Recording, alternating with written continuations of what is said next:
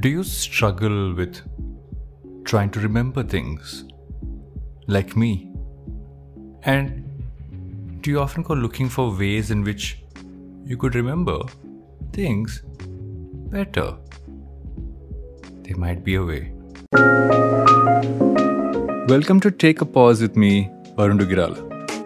A podcast for you to hit pause amidst the chaos, find motivation, build the right mindset, and prepare yourself to perform at your best in your work, life, and everything in between.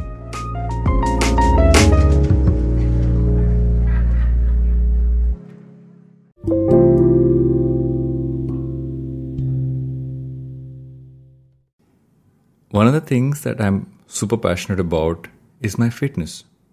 And nutrition plays a key part in that. And that keeps me on the lookout for clean sources, especially protein. And it's awesome when a source of protein which I really love using comes on as a brand partner, and, and that brand partner is Cosmix. Cosmix creates clean supplements through the power of superfoods and high quality herbs straight from the farm into your jar. No preservatives, no BS. From their no nonsense plant protein, I'm a huge fan of the cocoa beet flavor, to dairy nourishment for your skin, hair, and gut. Cosmix is a brand that I've actually love to make a part of my daily nutritional regime. And as an exclusive for all Take a Pause listeners, you can use the code VARUN, that's V A R U N, to get an exclusive 10% off on all the awesomeness that Cosmix delivers. Make sure you go to the link in the show notes to get access to this special offer only for Take a Pause listeners. Now, on to today's episode.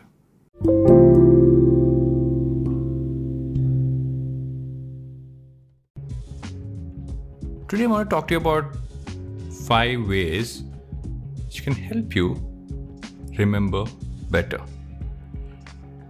There's something I picked up in an article I was reading in Wired magazine with someone called Nelson Dellis. Now, Nelson Dellis is a four time US memory champion. I didn't even know that was a thing. But supposedly there is something called a memory championship, and this guy's won it four times. So he obviously knows how to remember things, and he has five tricks, or rather, five tips that can help you remember things better. Number one, he asks you to start by connecting what you want to remember with strong images. Let's say you want to remember where you leave your keys. Think of an image. Think of an image of, you know, of something that is connected to your key.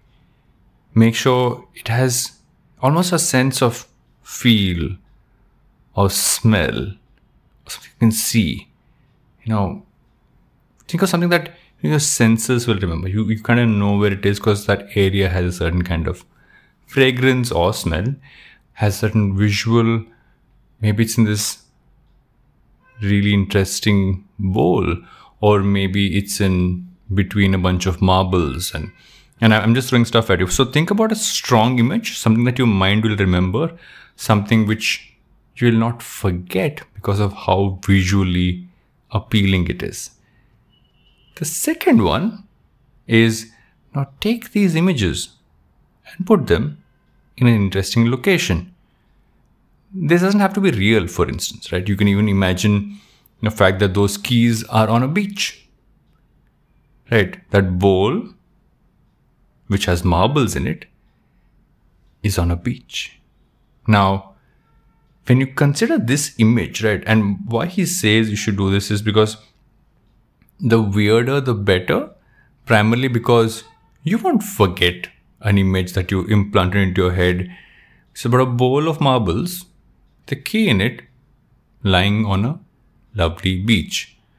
I've just come up with this entire premise while I'm recording this, so I, am also doing this because this is how our mind should work, right? We shouldn't have to pre-prepare for these things. You should always say, okay, that's a great visual. Let's use this. Um, you might just imagine that it is sitting on top of a llama on a beach. And I don't know why this bowl has marbles, but I'll just move ahead from that. Third one is to pay attention. Because when you tell yourself, and you know, most times this might seem obvious, we tell, we might want to pay attention, but do we really tell ourselves to pay attention? It's almost like when you speak to your mind, your mind regis- registers it rather the same way it registers something when someone else is saying something to you.